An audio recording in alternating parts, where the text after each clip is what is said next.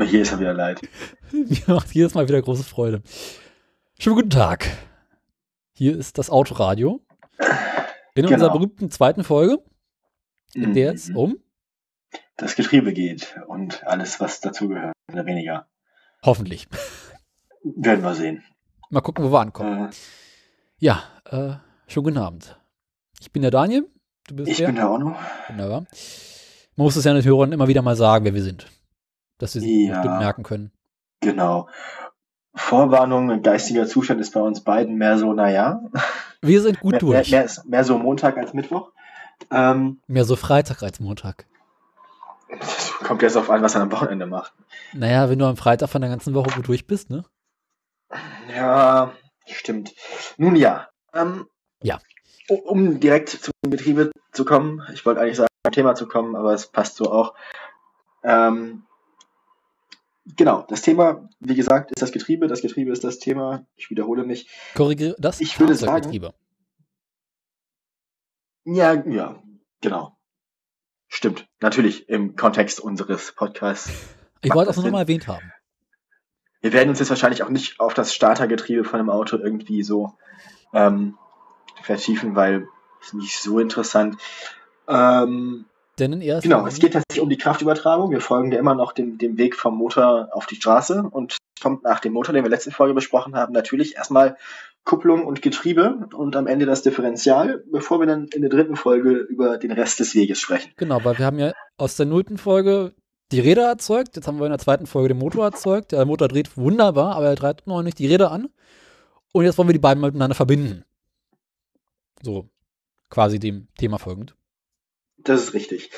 Ähm, womit wir auch schon am ersten Punkt waren, Getriebe ist das Thema. Was ist der Sinn und Zweck des Getriebes, lieber Daniel? Genau. Äh, wir reden jetzt erstmal natürlich über das Schaltgetriebe als Themenkomplex. Ähm, grundlegend ist der Sinn des eines Getriebes, ähm, die Übertragung und Umformung von Bewegungen und Kräften zu erzeugen.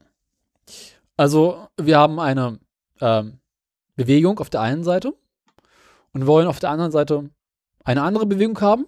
Dann setzen wir das für ein Getriebe dazwischen und können somit die Kraft zwischen diesen beiden Wellen übertragen. Ähm, warum macht man das nicht direkt mit einfach nur zwei Achsen aufeinander? Man hat meistens bei Motoren einen bestimmten Bereich an, ähm, bestimmten Menge an Drehmoment zur Verfügung und braucht eine bestimmte Menge an Drehmoment auf dem Rad. Zum Beispiel zum Anfahren oder bei Steigungen. Nun übersteigt im Allgemeinen der Bedarf an Drehmoment auf der Straße, also die Kraft, die man auf die Straße bringen muss, die, die der Motor liefern kann. Nun kennen wir aber schon seit Zeiten des Flaschenzuges, dass wir mit einer sehr hohen Drehzahl und einem Untersetzung, also von einem sehr kleinen Zahnrad auf ein sehr, sehr großes Zahnrad, dass wir mit relativ wenig Kraft sehr große Massen sehr leicht bewegen können, aber das Ganze nur sehr langsam machen können. Das haben wir also beim Auto. Mit dem ersten Gang kann ich zwar eine hohe Drehzahl erzeugen, kann aber nur langsam fahren, komme dafür wunderbar den, ersten, den steigen, steilen Berg hoch. Ähm, gleichzeitig haben wir aber auf der Ebene, wo wir nun sehr wenig Kraft benötigen und der Motor diese Kraft sehr leicht liefern kann, äh, den höheren Gang, wo wir mit einer sehr geringen Drehzahl sehr leicht diese höheren Geschwindigkeiten erreichen können. Das ist halt so der Unterschied zwischen den schwachen und den äh, starken Gängen. Ähm, außerdem kann man damit wesentlich besser ähm, das gesamte Drehzahlbandes des Motors ausnutzen. Ein Motor hat einen Drehzahlbereich zwischen 1000 und 6000 Touren beim Benziner ungefähr. Bei anderen geht es höher, bei anderen Dieselmotoren zum Beispiel nur bis 5000 oder 4000 Touren. Und das kann man halt über ein Getriebe sehr gut ausnutzen. Außerdem kann man rückwirkend durch einen sehr ähm, großen Zahnrad auf ein relativ kleines Zahnrad, im übertragenen Sinne, ähm, auch die wunderbare Motorbremse nutzen. dass also der Motor die Schuberschaltung aktiviert, kein Treibstoff mehr hinzugefügt wird und die Räder im Rollbetrieb ähm, den Motor antreiben und man somit das Fahrzeug runterbremsen kann. Darüber kommen wir aber später bei dem äh, Fahrzeug, äh, bei dem Fahrwerksteil. Ähm, Gibt es sonst noch was zum Getriebe der Sinnfunktion zu sagen? Ja, Eigentlich nicht. Also ähm, ähm, am leichtesten erlebbar ist es nur ein Zweck natürlich jetzt beim Fahrradfahren. Genau. Was man so aus dem Alltag berichten kann. Da merkt man ja, man kann nur bestimmt schnell treten. In hohen Gängen muss man also hochschalten, damit man auch beschleunigen kann, um unendlich schnell treten zu müssen. Gleichzeitig ähm, kommt jetzt, wenn man direkt im hohen Gang an der Ampel stehen bleibt, nur sehr schwer weg. Ähm, deswegen braucht man dafür die kleineren Gänge. Genau, genau das, was du gerade beschrieben hast. Ähm, man hat einfach in beiden nicht genug Drehmoment, um in einem hohen Gang das Fahrrad noch wieder bei Stelle zu kriegen. Gleichzeitig hat man nicht genug Drehzahl, um in niedrigen Gängen sehr schnell zu fahren. Und der Motor liefert ähm, halt relativ wenig Drehmoment, aber bei relativ viel Drehzahl. Genau, also im Prinzip ist es relativ ähnlich ähm, vom, von, von Masse und Drehmomentverhältnis her sogar. Ja, wir hin. Ja, ähm, Kommen wir dann, zum manuellen Schaltgetriebe. Genau. Die einfachste Bauform, die auch am weitesten verbreitete tatsächlich. Also ähm, bis heute sind die manuellen Schaltgetriebe vor, gerade in Deutschland ähm, mit am verbreitetsten, wenn man hier dieses selber machen noch irgendwie sehr in den Knochen stecken hat. Ähm, das, Manu naja, das manuelle Schaltgetriebe. Ähm, wie gesagt, die älteste und einfachste Bauform. Fing an mit sowas wie drei Gängen in der Regel. Mittlerweile sind ja auch bei manuellen Getriebe bei sechs Gängen das höchste, was man da so normalerweise kriegt. Ähm, auch als H-Getriebe bezeichnet aufgrund der Form ähm, des Ausschnitts, wo der Schalthebel so drin ist in der Mittelkonsole. Ähm, grundlegendes Funktionsprinzip ist so, dass man zwei parallel liegende Wellen hat. Das eine ähm, ist die Welle, die der Motor antreibt über die Kupplung, erkläre ich gleich im Anschluss. Ähm, das andere ist die sogenannte Vorlegewelle. Ähm, das ist dann entweder auch gleichzeitig mit der Ausgangswelle oder das gibt am Ende nochmal eine Verlängerung der Eingangswelle, ähm, die dann insgesamt ähm, als, Moment, denn das vergessen, ah, ich stehe auf dem Schlauch, ah, Hauptwelle bezeichnet wird, genau. Ja. Genau. Ähm, also entweder liegt der Ausgang, das ist meistens bei Motoren, die vorne liegen und der Antrieb ist hinten oder bei allen Antrieb so, entweder liegt der Ausgang auf der gleichen Welle wie der Eingang, dann hat man eine Hauptwelle, die in der Mitte geteilt ist, oder beim Vorderradantrieb oder beim Hinterradantrieb mit hinten liegendem Mittelmotor hat man oft, ähm, äh, dass die Vorlegewelle auch die Ausgangswelle ist, dass dann parallel versetzter ähm, Antrieb im Getriebe. Auch immer, auf beiden sind Zahnräder. Entweder die Zahnräder verschiebbar, sodass man mit dem Hebel auswählen kann, welches Zahnradpaar gerade jeweils zum am Ein- und Ausgang der ähm, Vorlegewelle aktiv ist. Oder alle Zahnräder laufen gleichzeitig ähm, immer und es wird jetzt quasi nur mit sogenannten ähm, Moment, Klauenkupplungen. Nee, Doch. die Synchronisationsringe erkläre ich gleich. Das, okay. ein, das eigentliche Ding ist die, die Klauenkupplung. Ähm, die Zahnräder auf der einen Welle drehen sich nämlich nicht mit mit der Welle, sondern die sind quasi lose da drauf. Die können jetzt nicht verschickt werden, aber sie drehen frei da drauf und müssen erst über eine sogenannte Clown-Kupplung mit der Welle verbunden werden. Diese Clown-Kupplung, die verschiebt man auf der Welle mit dem Schalthebel. Da habe ich eine sehr schöne Illustration, die wir vielleicht dann auch, ähm, also aus Wikipedia geklaut, muss zuzugeben, also ein GIF mit einem Fünfgang-Antrieb mit Rückwärtsgang ähm, aus Wikipedia, an dem man das sehr schön sehen kann, wie das funktioniert. Aus dieser Bauform ergibt sich nämlich auch dieses, diese Haarform tatsächlich. Ähm, weil es gibt auf dieser Hauptwelle dann drei Klauenkupplungen. Die erste Klauenkupplung schaltet man links, erster und zweiter Gang. Die zweite Klauenkupplung, die schaltet man dann ähm, in der Mitte, dritter und vierter Gang. Ähm, dann gibt es noch die letzte Klauenkupplung für den fünften Gang. Da ist in der Form der Rückwärtsgang mit bei, der aber mit diesen Klauenkupplungen erstmal nichts zu tun hat. Ähm, der Rückwärtsgang ist quasi bloß der erste Gang, der über ein zugesetztes Zahnrad dann noch umgedreht wird ähm, und auch nochmal durch das zusätzliche Zahnrad nochmal ver verlängert wird. Ähm, nee, sogar der fünfte Gang. Genau, der fünfte Gang wird ein kleines Zahnrad zwischengesetzt. Dadurch kehrt er sich quasi um und wird auch dann kürzer. Jedenfalls ähm, werden bloß über diesen Wahlhebel ähm, die Zahnradpaare ausgewählt, Entweder mittels verschiebender Zahnräder, das war früher so, oder mittels dieser Clown-Kupplung, das ist die aktuelle Bauform, die gerade aktiv sind, die jetzt ähm, Eingang und Ausgang miteinander verbinden. Dadurch kann man eben ausführen, wie das Übersetzungsverhältnis ist. Im ersten Gang hat man, wie gesagt, ein sehr kleines Eingangszahnrad, ähm, das ein sehr großes, Aus sehr großes Zahnrad auf der Vorlegewelle antreibt. Auf der Vorlegewelle ist dann wiederum ein sehr kleines Zahnrad am Ende, das wieder ein großes Zahnrad auf der Ausgangswelle antreibt. Dadurch hat man zwei sehr kleine Übersetzungen. Das heißt, das Ende dreht sich quasi in Anführungsstrichen doppelt langsam, dafür mit ähm, mehr als doppeltem Drehmoment. Und natürlich im fünften Gang ist es umgekehrt. Da hat man ähm, einen Eingang, der relativ groß ist äh, und nochmal auf ein kleines Zahnrad wirkt und dann nochmal ein großes Zahnrad, das auf ein kleines Zahnrad wirkt. Ähm, der fünfte Gang, da hat man es bei vielen Autos tatsächlich auch schon so, dass sich der Ausgang des Getriebes dann schneller dreht als, das, äh, als der Motor. Mhm. Hatten wir in der Folge gehört, vielleicht im Vorgespräch, und uns waren wir uns nicht einig, ob man überhaupt dahin kommt, dass die Achse sich dreht als die Kurbelwelle. Tut sie dann tatsächlich bei, den, bei der Illustration, die ich da liegen, vorliegen habe, ähm, ist es so, dass der vierte Gang quasi direkt durchschaltet. Der vierte Gang verbindet einfach bloß Eingang oder Ausgang, ohne die Vorlegewelle überhaupt zu benutzen. Die Vorlegewelle dreht sich dann zwar mit, aber nur lose, ähm, weil sie nicht mit, also die, die dreht sich mit, aber ist nicht mehr verbunden. Zumindest nicht am Ende. Und im fünften Gang dreht sich tatsächlich die Achse hinten schneller als die Kurbelwelle. Ja, ähm, damit man jetzt die Gänge auch wechseln kann und die Motorzahl anpassen kann, hat man jetzt zwei Probleme. Das erste ist, wie verhindere ich, also wie kriege ich es überhaupt hin, dass der Motor während der Fahrt seine Drehzahl rapide ändert? Das muss er ja, weil die Hinterachsdrehzahl, die soll ja weiter steigen. Man will aber wieder von unten anfangen mit dem Drehzahlbereich des Motors. Dazu muss man für einen kurzen Augenblick Motor und Getriebe voneinander trennen, damit man den Gang wechseln kann in Ruhe, die Drehzahl anpassen und dann wieder einkuppeln. Da habe ich es auch schon gesagt, dazu braucht man die Kupplung.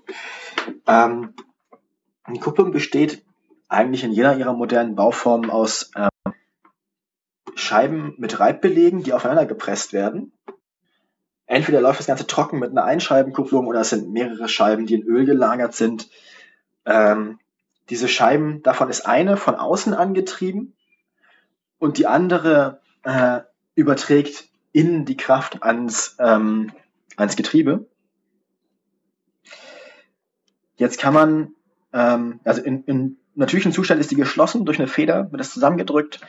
Und durch das Treten des Kupplungspedals kann man diese beiden Scheiben voneinander trennen, sodass quasi bloß noch die Hälfte der Scheiben sich dreht, die andere Hälfte der Scheiben davon unabhängig ist und das Getriebe dadurch vom Motor getrennt ist. Sobald man das Kupplungspedal wieder loslässt, ähm, schließen die Federn diese Scheiben wieder aneinander. Durch die Reibung der aufeinander gepressten Scheiben wird dann wieder die Kraft vom Motor aufs Getriebe übertragen. Daher kommt das auch, wenn das Kupplungspedal nur halb tritt, die Feder also nur halb auflöst quasi, kann man die Kupplung schleifen lassen. Ist nicht schön, kann man aber machen. Ähm, muss man manchmal sogar, wenn man an Ampeln schnell wegkommen will. Ähm, das zweite Problem ist jetzt, wie verhindert man, dass man beim Einkuppeln beziehungsweise beim, beim, nee, Quatsch, beim Wechseln des Gangs, dass die Zahnräder aufeinander angepasst werden, weil die Zahnräder drehen sich ja immer alle mit. Und man möchte jetzt ja, dass das Zahnrad, das im Moment noch lose, ohne sich mitzudrehen, auf der Hauptwelle ist, nicht einfach mit dem drehenden Zahnrad ähm, der, also mit dem drehenden Zahnrad der, nein, also nicht, ne, mit der Hauptwelle an sich, genau. Also die, also die Hauptwelle an sich dreht sich im Zahnrad anders als das Zahnrad außen. Das Zahnrad läuft immer mit. Das Zahnrad hat jetzt die Geschwindigkeit des Ganges, der gewählt werden soll. Man muss jetzt quasi das Zahnrad dahin beschleunigen, dass es sich so schnell dreht, wie die Hauptwelle sich im Moment dreht. Also die Hinterachse. Denn die Drehzahl der Hauptwelle wird ja, wenn die Kupplung getrennt ist, von der Hinterachse oder Vorderachse, also von den Rädern auf der Straße bestimmt. Ähm, wenn man jetzt einfach die Clown-Kupplung, die meinte ich nämlich gerade, diese Stifte, die in das Zahnrad reingreifen, die man verschieben kann, wenn man die jetzt einfach mit Gewalt in das sich anders drehen, schnell drehende Zahnrad reinstecken würde, dann gibt es ein total schönes Geräusch. Mhm. Metall auf Metall, zwar in Öl, man merkt es im ganzen Auto, der Schalthebel vibriert. Ähm, ein unschönes ja, Geräusch. Genau, das nennt man einen Schalldruck oder so, Schaltschlag. Das gibt es auch bei nicht synchronisierten Getrieben. Auch hier ein Wort, das ich noch erklären muss.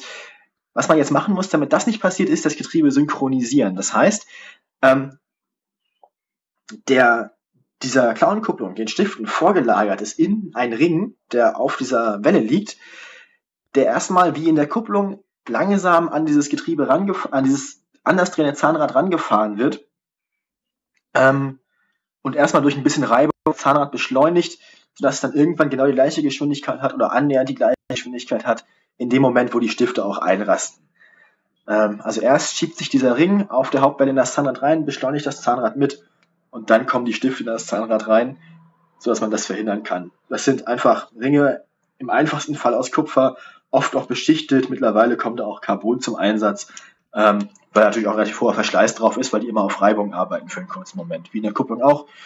Kupplungsbelege ähm, bei Trockenkupplungen werden ja auch irgendwann ein bisschen, bisschen alt. Bei alten Autos, die lange kein, keine Kupplungsrevision hatten, merkt man das ja auch, dass man teilweise ähm, dieses schöne Kupplungsschleifen sehr einfach erzeugen kann, aber nicht mehr weit treten muss, dass die Kupplung sich trennt.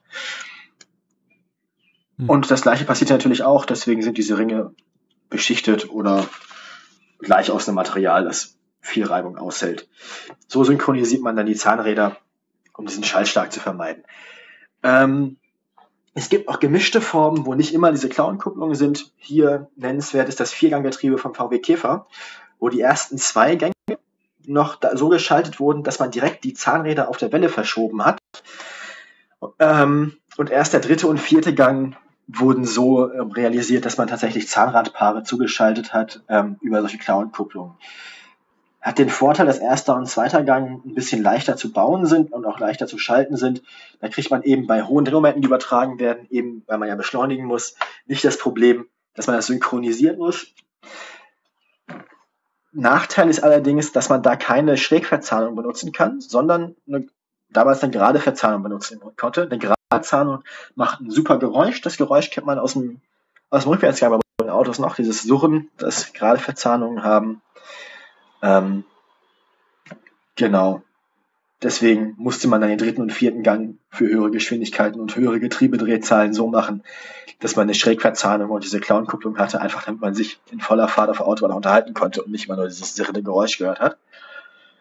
Ähm, hat Platz gespart, hat ähm, auch Aufwand gespart, weil erster und zweiter Gang einfacher zu bauen war als dritter und vierter.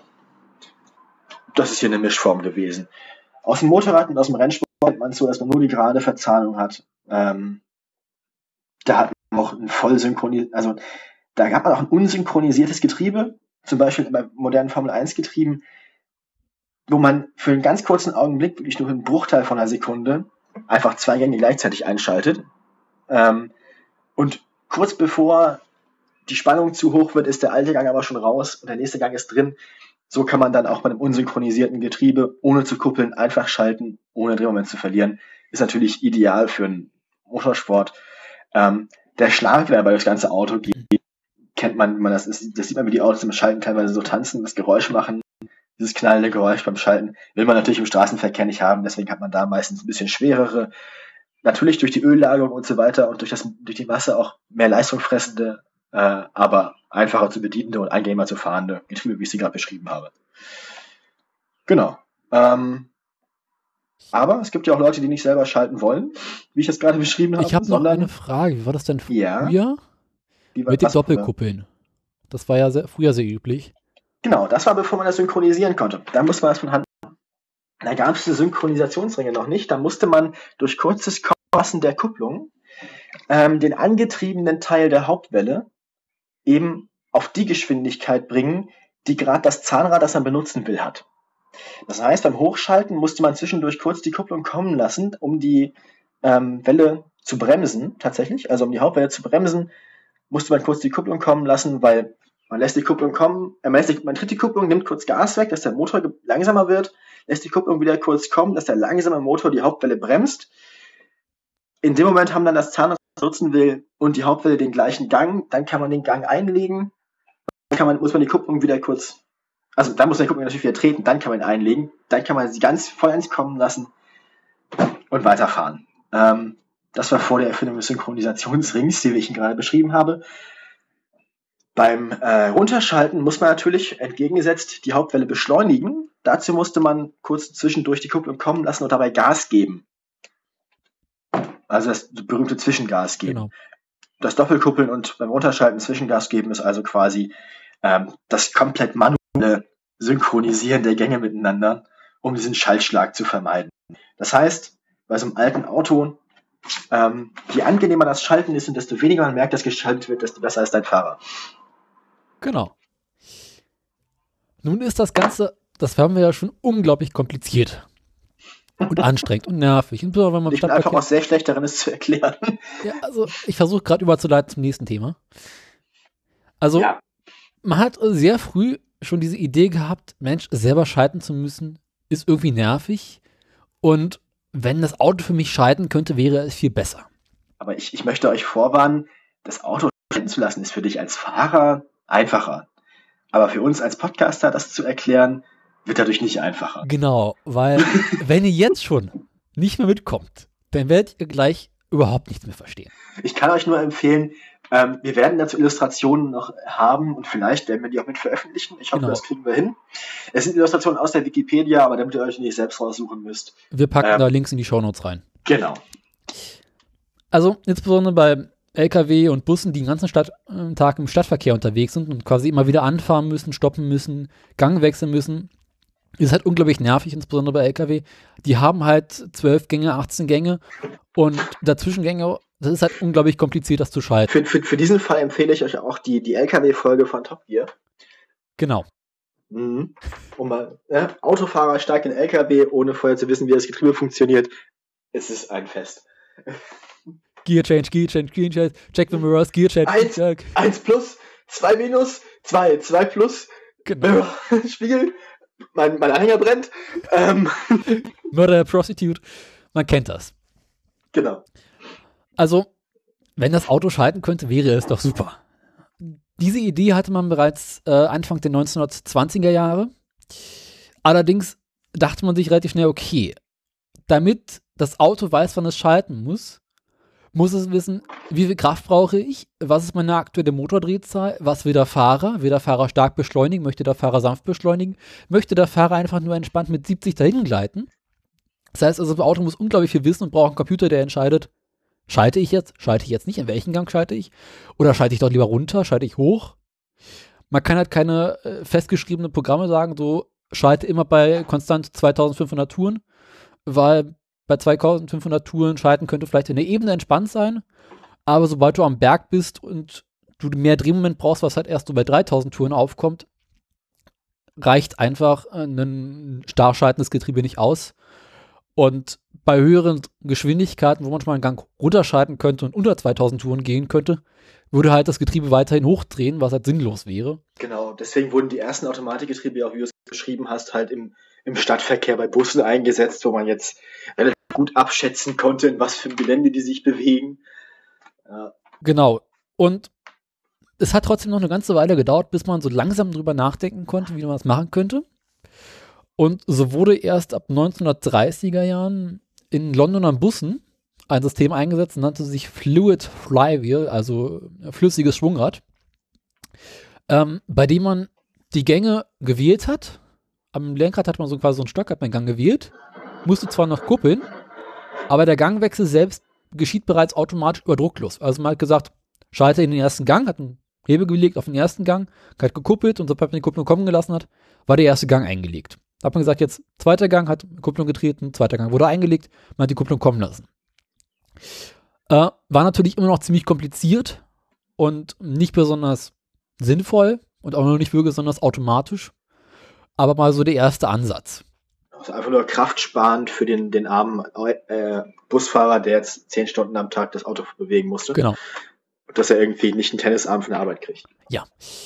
Ähm, dann hat sich das Ganze allerdings in Europa überhaupt nicht weiter verbreitet, also überhaupt keine, gab wenig Entwicklung in Europa. Hingegen in den USA hatte sich äh, die Automatik sehr schnell durchgesetzt, weil sie insbesondere in der damaligen Zeit bei älteren Leuten und auch bei Frauen, muss man dazu sagen, äh, sehr beliebt waren weil halt das Schalten, wie wir gerade gelernt haben, noch unglaublich kompliziert war. Und in den USA war halt relativ viel Highway, lange Straße, wo man lange, weite Strecken fahren musste und sich nicht groß über Sportlichkeit Gedanken machen musste, weil. Vor allem auch nicht schalten musste. Genau. Und wer amerikanische Autos aus der Zeit kennt, weiß, mit dem will man eh nicht schnell fahren. Da willst du auch nicht groß Beschleunigung haben, da willst du einfach nur, dass es fährt. Ich habe überhaupt nichts dagegen, einem zwei Tonnen schweren Auto, das gelagert ist wie ein Kamel, ohne angeschnallt zu sein, über 100 zu fahren. Das fühlt sich total gut an. Genau. Allerdings ähm, gab es dann so nach und nach in den 60er und 70er Jahren doch Entwicklung ja auch in Europa. Das Automatikgetriebe kam nach Europa rüber. Allerdings äh, hat halt das Automatikgetriebe immer so das Image gehabt von langsam, nicht besonders sportlich, unbeliebt, war was für Menschen, die nicht Auto fahren konnten, äh, hat unglaublich viel Leistung gekostet, hat nie so richtig geschaltet, wie es sollte. Aber erst so ab den 1980er Jahren ähm, haben, hat ähm, die Firma ZF, also ich glaube Zahnradfabrik Friedrichshafen heißen die, ähm, einen Viergangautomatik entwickelt, welches so langsam mit den manuellen Schaltgetrieben mithalten konnte, natürlich immer noch nicht so effizient war, aber schon an dem Punkt ankommen ist, wo man sagt, okay, das ist ein Automatikgetriebe, über das man nicht vollkommen abkotzt. Ähm, allerdings erst so ab den 2000ern konnten sich auch so äh, Fünfgang-Automatengetriebe hin zu Sechsgang, teilweise Siebengang-Getrieben und Achtgang-Getrieben äh, eine Alternative zu den Schaltgetrieben bieten. Insbesondere die neuen Achtgang-Automaten sind halt äh, sogar effizienter als normale Schaltgetriebe. Insbesondere wenn der Fahrer halt relativ schaltfaul ist.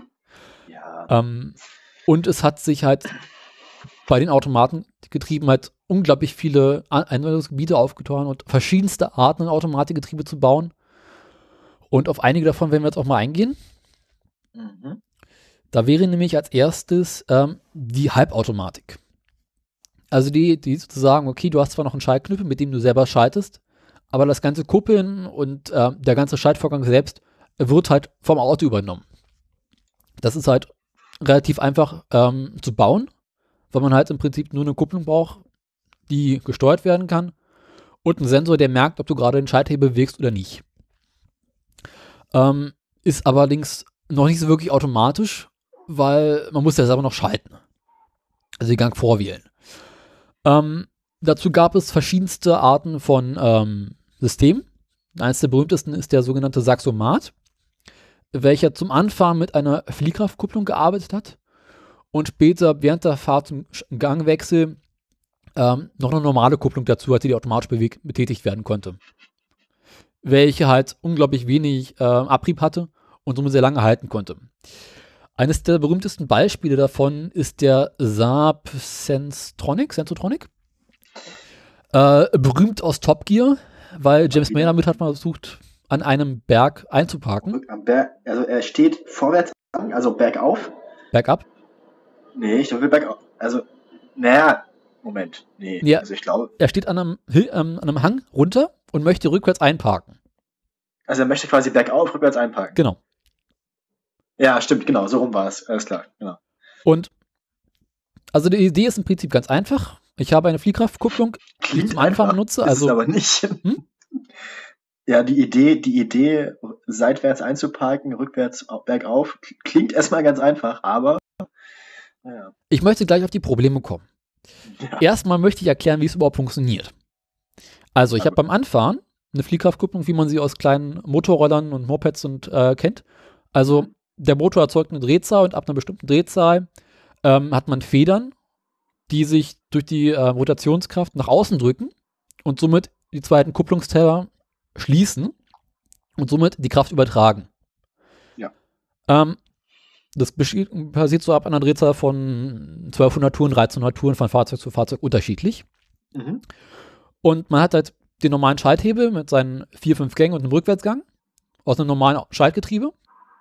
Und wenn man jetzt bei einer höheren Drehzahl und bei der Fahrt schalten möchte, zum Beispiel vom ersten und zweiten Gang, will man ja nicht, dass erst die Motordrehzahl unter 1200 Touren äh, sich senkt, bis dann endlich das Fliehkraftprüfung sich wieder öffnet, sondern braucht eine zweite Kupplung, das ist eine normale Schaltkupplung, die halt dann, während man Druck auf den Schalthebel ausübt, sich öffnet, man le legt den nächsten Gang ein, sie schließt sich wieder und es wird weitergefahren.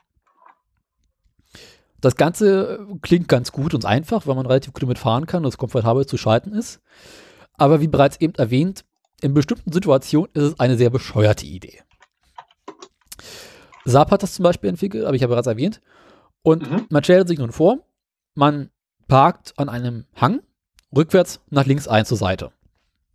Beim normalen Schaltgetriebe legt man Rückwärtsgang ein, drückt, also drückt, drückt die Kupplung, steht mit dem rechten Fuß auf der Bremse, legt einen Rückwärtsgang ein, lässt langsam die Kupplung kommen, gibt dabei ein bisschen Gas, bis halt der Schleifpunkt von der Kupplung erreicht ist und sie den Wagen am Hang hält, gibt dann ein bisschen mehr Gas und lässt dann langsam den Wagen rückwärts reinrollen.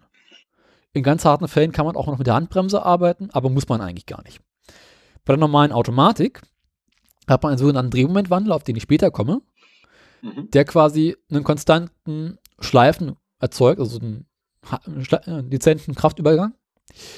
Und man lässt, geht einfach von, einem, von der Bremse runter und der Wagen wird gehalten. Dann gibt er einfach nur ein bisschen mehr Gas und langsam rollt der Wagen hoch, man kann einparken. Wenn man jetzt aber beim Saxomaten ein, rückwärts einparken möchte, hat man das Problem, dass man ja keine Kupplung in dem Sinn hat. Das heißt, man muss mit dem Fuß auf der Bremse sein. Mit dem anderen Fuß, mit dem Fuß muss man auch gleichzeitig Gas geben. Und erst wenn man Gas gibt und die Drehzahl hochgeht, kann man, fährt der Wagen rückwärts.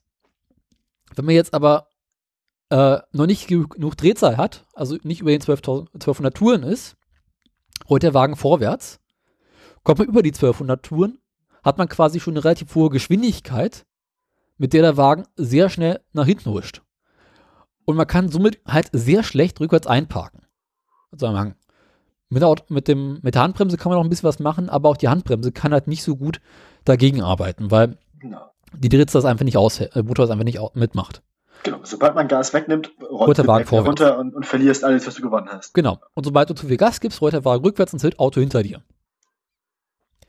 Also dieser ganze Saxomat war eine relativ bekloppte Idee, kann man so ganz offen ehrlich sagen. Hm, die Idee war gut. gut. Ich meine, außer man wohnt in Holland. Also. Genau, die Idee war gut, die Umsetzung war miserabel. Allerdings gab es den Saxomaten nicht nur bei Saab, sondern bereits in den 50er Jahren schon äh, in ostdeutschen Autos. Zumindest als Sonderausstattung. Genau. Allerdings hatten die noch äh, eine Notkupplung. Das heißt also, da war noch eine Kupplung, die normalerweise nicht aktiv ist, aber man konnte die über den Hebel dazuschalten und den Wagen dann quasi als normalen Schaltwagen bedienen. Was halt äh, in Notlaufeigenschaften praktisch ist oder zum Testen. Oder, oder halt rückwärts am Berg einpacken. Genau. Und man dachte sich eigentlich so, okay, das gab es in den 50er Jahren. Warum hat Saab das Ende der 80er, Anfang der 90er Jahre gemacht? Also da war irgendwie, man hätte es besser wissen können. Ganz klar. Mhm. Tja. Und somit ist der Saxomat halt auch wieder vollkommen ähm, weggegangen. Aber eine hübsche Idee. Ja. Ähm, die nächste Art der ähm, Halbautomatik wäre das automatisierte Schaltgetriebe, welches wie ein normales Schaltgetriebe funktioniert.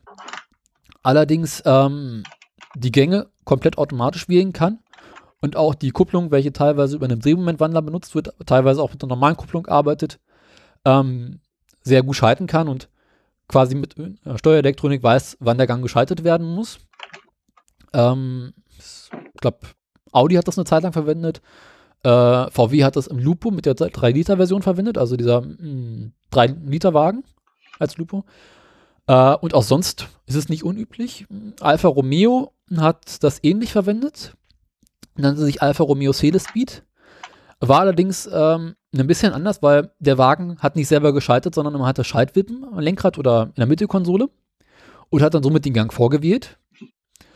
Allerdings gab es da die Möglichkeit, dass der Computer sagen konnte, okay, äh, wenn du jetzt nicht schaltest, komme ich in den roten Bereich oder wenn du jetzt nicht schaltest, geht der Wagen aus, ich schalte jetzt für dich hoch oder runter.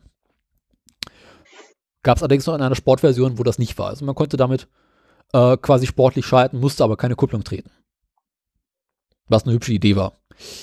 Ähm, eine andere Art des automatisierten Schaltgetriebes wäre die Doppelkupplungsautomatik, äh, über die du reden möchtest. Genau, also das Do Doppelkupplung, ähm, Doppelkupplungsgetriebe. Naja, also, ähm, ich habe ja eben erklärt, wie ein Getriebe funktioniert mit einer Kupplung.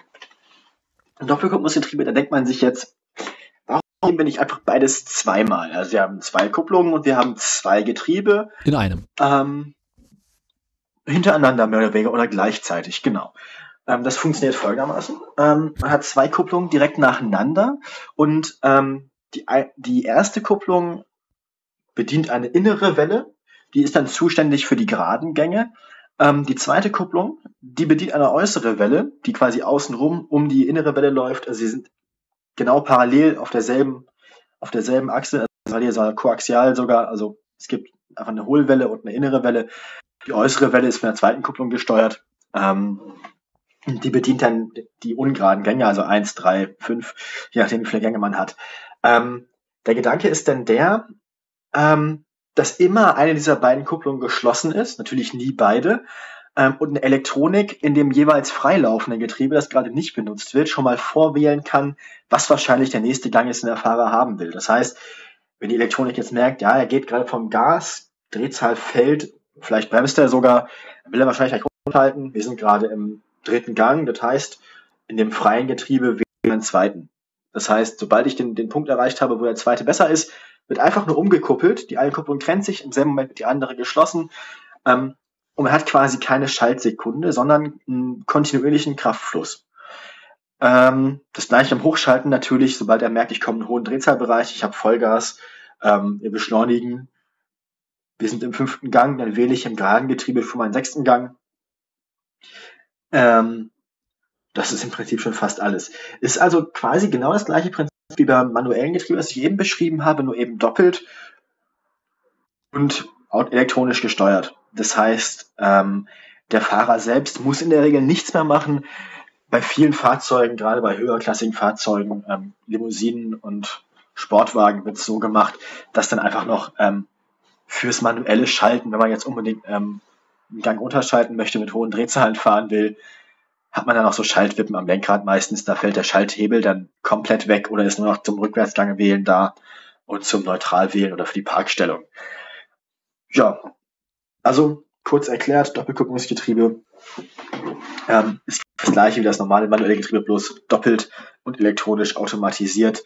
Ähm, nimmt dem Fahrer also Arbeit ab. Hat natürlich einen Nachteil, dass es eine enorme Masse mit sich bringt. Also man hat nicht ganz die doppelte Masse, ähm, weil man ja ein bisschen Platz spart und das Gehäuse nicht doppelt ausgeführt werden muss, dann quasi bloß anderthalbfach, aber schon einen enormen Massenzuwachs. Lohnt sich also nur für sehr große, also Fahrzeuge, die eh schon über eine Tonne wiegen, also wie gesagt Limousinen, Kombis. Ähm, also ich glaube, VW benutzt das mittlerweile relativ intensiv, sogar im Polo. Moderne Polo ist auch schon ja, fast ein Kombi. Also ich nehme nicht an, dass man das irgendwie sinnvoll in VW ab reinkriegen würde. So. Moment mal. Ähm, ja, erzähl weiter. Ja, außer natürlich, man braucht keinen Kofferraum mehr. Ähm, und gerade bei Fahrzeugen mit Fahrradantrieb wird es da auch schon wieder ein bisschen schwieriger, weil man da tatsächlich dann nur koaxiale Getriebe bauen kann oder meistens nur macht, wo also Eingangs- und Ausgangswelle auf einer Achse liegen, ähm, wenn man ja quasi zwei Vorla Vorschaltwellen hat und ein gemeinsames ähm, Ausgangszahnrad in der Mitte hat. Man kann also nicht wie beim normalen manuellen Vorderradantrieb Getriebe einfach Vor Vor ähm, Vorlegewelle als Ausgangswelle benutzen, ähm, wodurch man natürlich auch wieder ein bisschen Platz verliert und die Bauform ein bisschen umändern muss. Das heißt, es wird da auch nochmal wieder schwieriger, ähm, das Ganze quer einzubauen, weil es auch einfach dadurch, dass zwei Getriebe hintereinander sind, relativ lang wird. Also entweder hat man ein sehr breites Auto, wenn man es quer einbaut, oder muss es längs einbauen, eben bei Fahrzeugen, die vorne Motor haben und hinten Antrieb. Also, genau, Audi A6 oder so, BMW M3, also 3er BMW, 5er BMW, solche Sachen. Da bietet sich das an. Natürlich mit Miniaturisierung, kleinere Masse des Fahrzeugs, kleinerer Motor, kann man das Getriebe auch wieder kleiner bauen. Das heißt, ich kann mir vorstellen, dass man es auch im Polo vorne quer einbauen kann, aber das noch nicht so lange üblich. Hat denn dieses Doppelkupplungsgetriebe auch einen Vorteil? Ja, wie ich schon gesagt habe, es hat einen kontinuierlichen Kraftfluss. Das heißt, ähm, man merkt nicht, dass geschaltet wird. Und also man, damit. Das einzige, das einzige, was passiert ist, die Drehzahl ändert sich plötzlich bei voller Fahrt. Was ein also sehr also man, komisches Gefühl ist, gebe ich zu. Genau. Man, man guckt auf, man guckt auf ein, auf ein Tacho, die Bewegung des Geschwindigkeitstachometers des Zeigers bleibt einfach konstant nach rechts sozusagen ähm, und die Drehzahl fällt plötzlich und steigt dann wieder.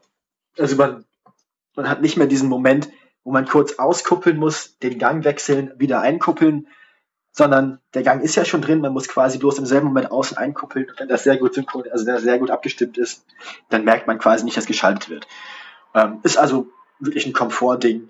Ähm, wie schon gesagt, es wird so ein bisschen als sportlich verkauft, gerade auch mit diesen Schaltpedals am, am Lenkrad. Hat aber mit dem, was im Motorshop benutzt wird, wie ich schon erzählt habe, nichts zu tun, weil da ist es tatsächlich einfach so, dass ganz brutal zwei Gänge gleichzeitig eingelegt werden. Äh, und es fühlt sich da auch anders an, da merkt man, dass geschaltet wird. Definitiv. Ja. ich habe nebenbei recherchiert. Ja. Im VW Up kommt äh, ein automatisiertes Schaltgetriebe vor. Ja. Mit Ist das ein DKG oder? Hm? Ist das ein Doppelkupplungsgetriebe? Nein, das ist die, das, was ich gerade eben erklärt habe. Ja, logisch, ja, automatisiertes Schaltgetriebe. Ja, Und- genau. Im Polo Mhm. gibt es äh, als Sonderausstattung bei einigen Modellen ein Siebengang-Doppelkupplungsgetriebe. Hat er dann immer noch Vorderantrieb? Ja. Okay, gut. Bei einem reinen Vierzylindermotor. Ein quer eingebautes Getriebe nämlich Unten auch. drunter quasi. Ja, Muss gut, halt unglaublich ähm, kompakt gebaut sein. Gut, was baut das? Was wiegt, die- was wiegt die Karre? Ne? Also, Der Polo wiegt, kann ich dir genau sagen, wo steht Irgendwas zwischen einer Tonne und 1,3 Tonnen. ja, ich nehme an, dadurch wird er auch schwerer, genau. Und das habe ich ja auch gesagt, bei, also alles, was über eine Tonne wiegt, ist für mich auch schon kein richtiger Kleinwagen mehr. Nee. Deswegen, ähm, Aber ich finde Natürlich. heute noch einen kleinen Wagen, Das ist einer das, Tonne was- wiegt. dass man es da quer einbauen kann, ich bin, ich bin einigermaßen beeindruckt, aber ähm, ich kann es mir vorstellen, wie gesagt, so richtig schmal ist der ja auch nicht mehr, der Polo, Mhm. dann, der wird ja auch seine 1,90 haben, der Breite, also das passt schon. Äh, Breite 1,60. 1,60 nur das 1,70 Ganze auch. quasi. Okay, also mit Spiegel. Ja, okay, das ist, muss man den Leuten von VW lassen, haben sie dann, Jo, mit dem Lötkolben geht alles. Und also gerade sieben Gänge, das ist schon, ist mittlerweile Standard. Ja. Also die Siebengang äh, Doppelkupplungsgetriebe benutzt VW mittlerweile nur noch. Als das ist aber beeindruckend, beeindruckend, das dann quer vorne reinzukriegen, weil wie gesagt, es, dadurch, dass man zwei Getriebe nacheinander baut, die zwar jeweils nur die Hälfte der Gänge haben, aber ähm, Ja, wir werden quasi quasi in dem Fall- äh, zusammen. Zweimal vier. Du hast dann bei, bei dem wirst du haben zwei Getriebe mit jeweils vier Gängen. Ja. Das eine ist dann wahrscheinlich ungerade Rückwärtsgang, das andere ist dann.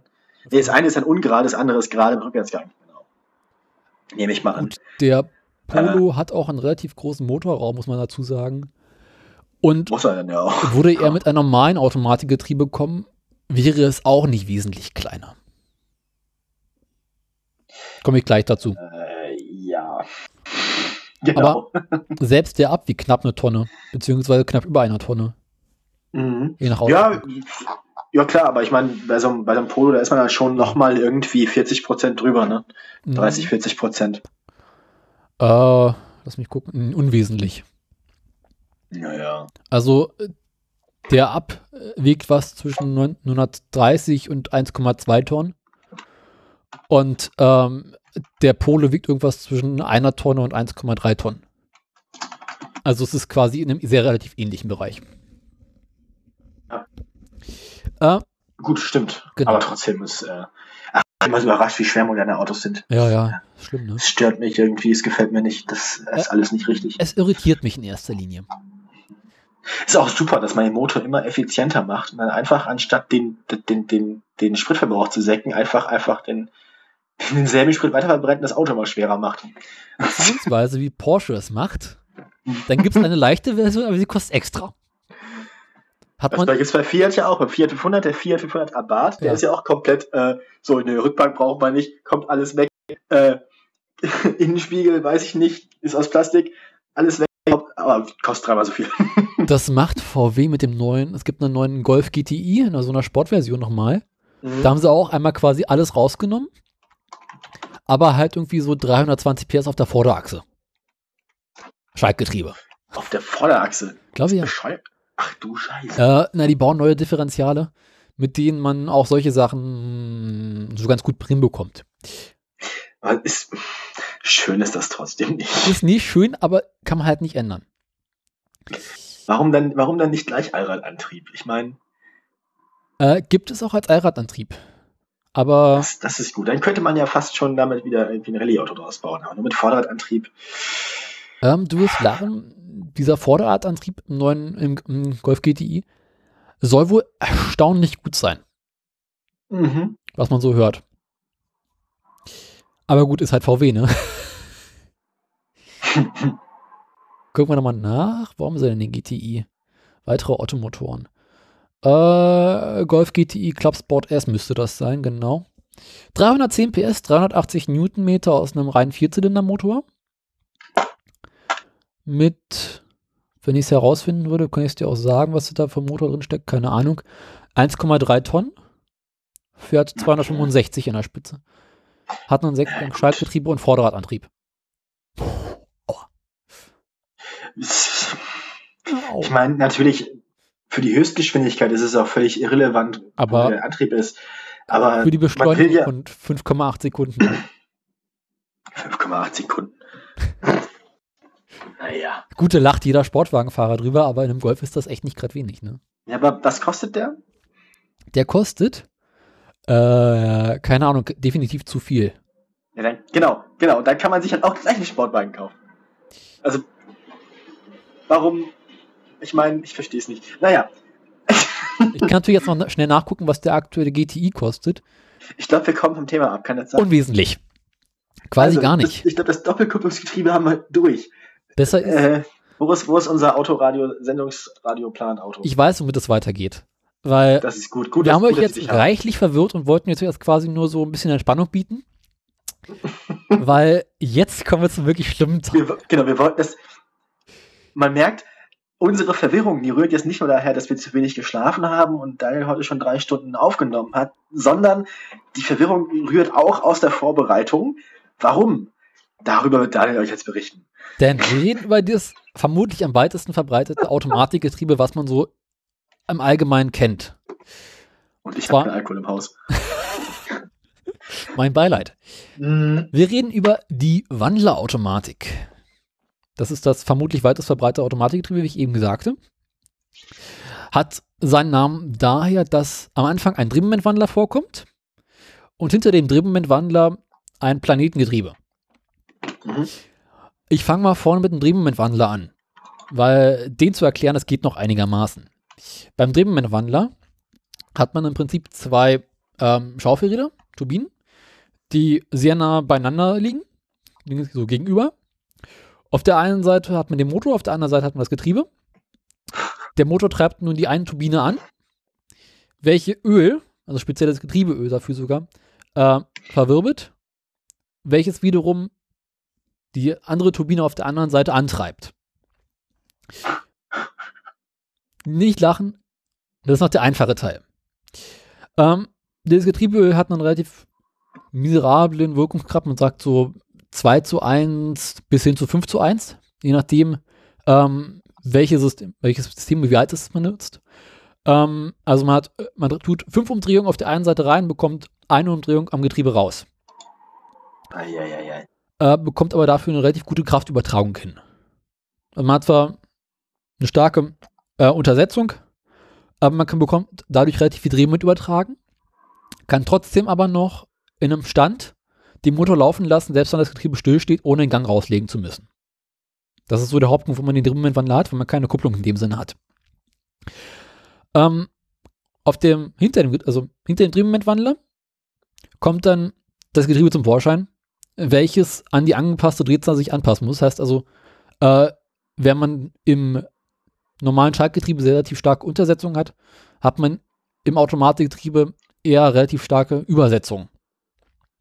Um halt Mhm. diese ähm, Drehzahlunterschiede rauszuholen wieder. Ähm, man hat nur Planetengetriebe, das heißt, man hat äh, beim Planetengetriebe heißt im Prinzip nichts anderes als, man kann sich vorstellen, so ein Sonnensystem. Man hat also in der Mitte ein kleines Zahnrad, das ist die Sonne. Um die Sonne laufen drei oder vier Zahnräder herum. Und diese vier Zahnräder herum laufen wiederum in einem großen innenverzarrten Zahnrad, welches außenrum liegt. Das heißt also, man kann die Kraft vom inneren Zahnrad über die mittleren Zahnräder nach außen geben und von dort wieder abgreifen oder vom mittleren Zahnrad aus auf die in der Mitte liegenden Planeten übergeben lassen, die die Kraft dann übertragen oder man lässt die Planeten frei rumlaufen und benutzt quasi die Eingangsdrehzahl und führt die wieder raus. Das heißt, man hat mit einem Planetengetriebe drei Schaltstufen und mit jedem Planeten, welchen man hinzufügt, äh, mit jedem Getriebeteil, was man hinzufügt, bekommt man zwei weitere Gänge raus. Weil man hat die Eingangsdrehzahl, man hat eine Untersetzung, man hat eine Übersetzung. Drei Gänge. Wenn ich jetzt aber mit der Drehzahl gleich bleibe, zum nächsten Gang gebe und dort auch mit der Drehzahl gleich bleibe, habe ich keinen weiteren Gang. Wenn ich jetzt aber untersetze oder übersetze, bekomme ich zwei weitere Gänge hinzu. Und mit jedem weiteren Getriebeelement, was ich hinzufüge, bekomme ich zwei weitere ähm, Gänge dazu.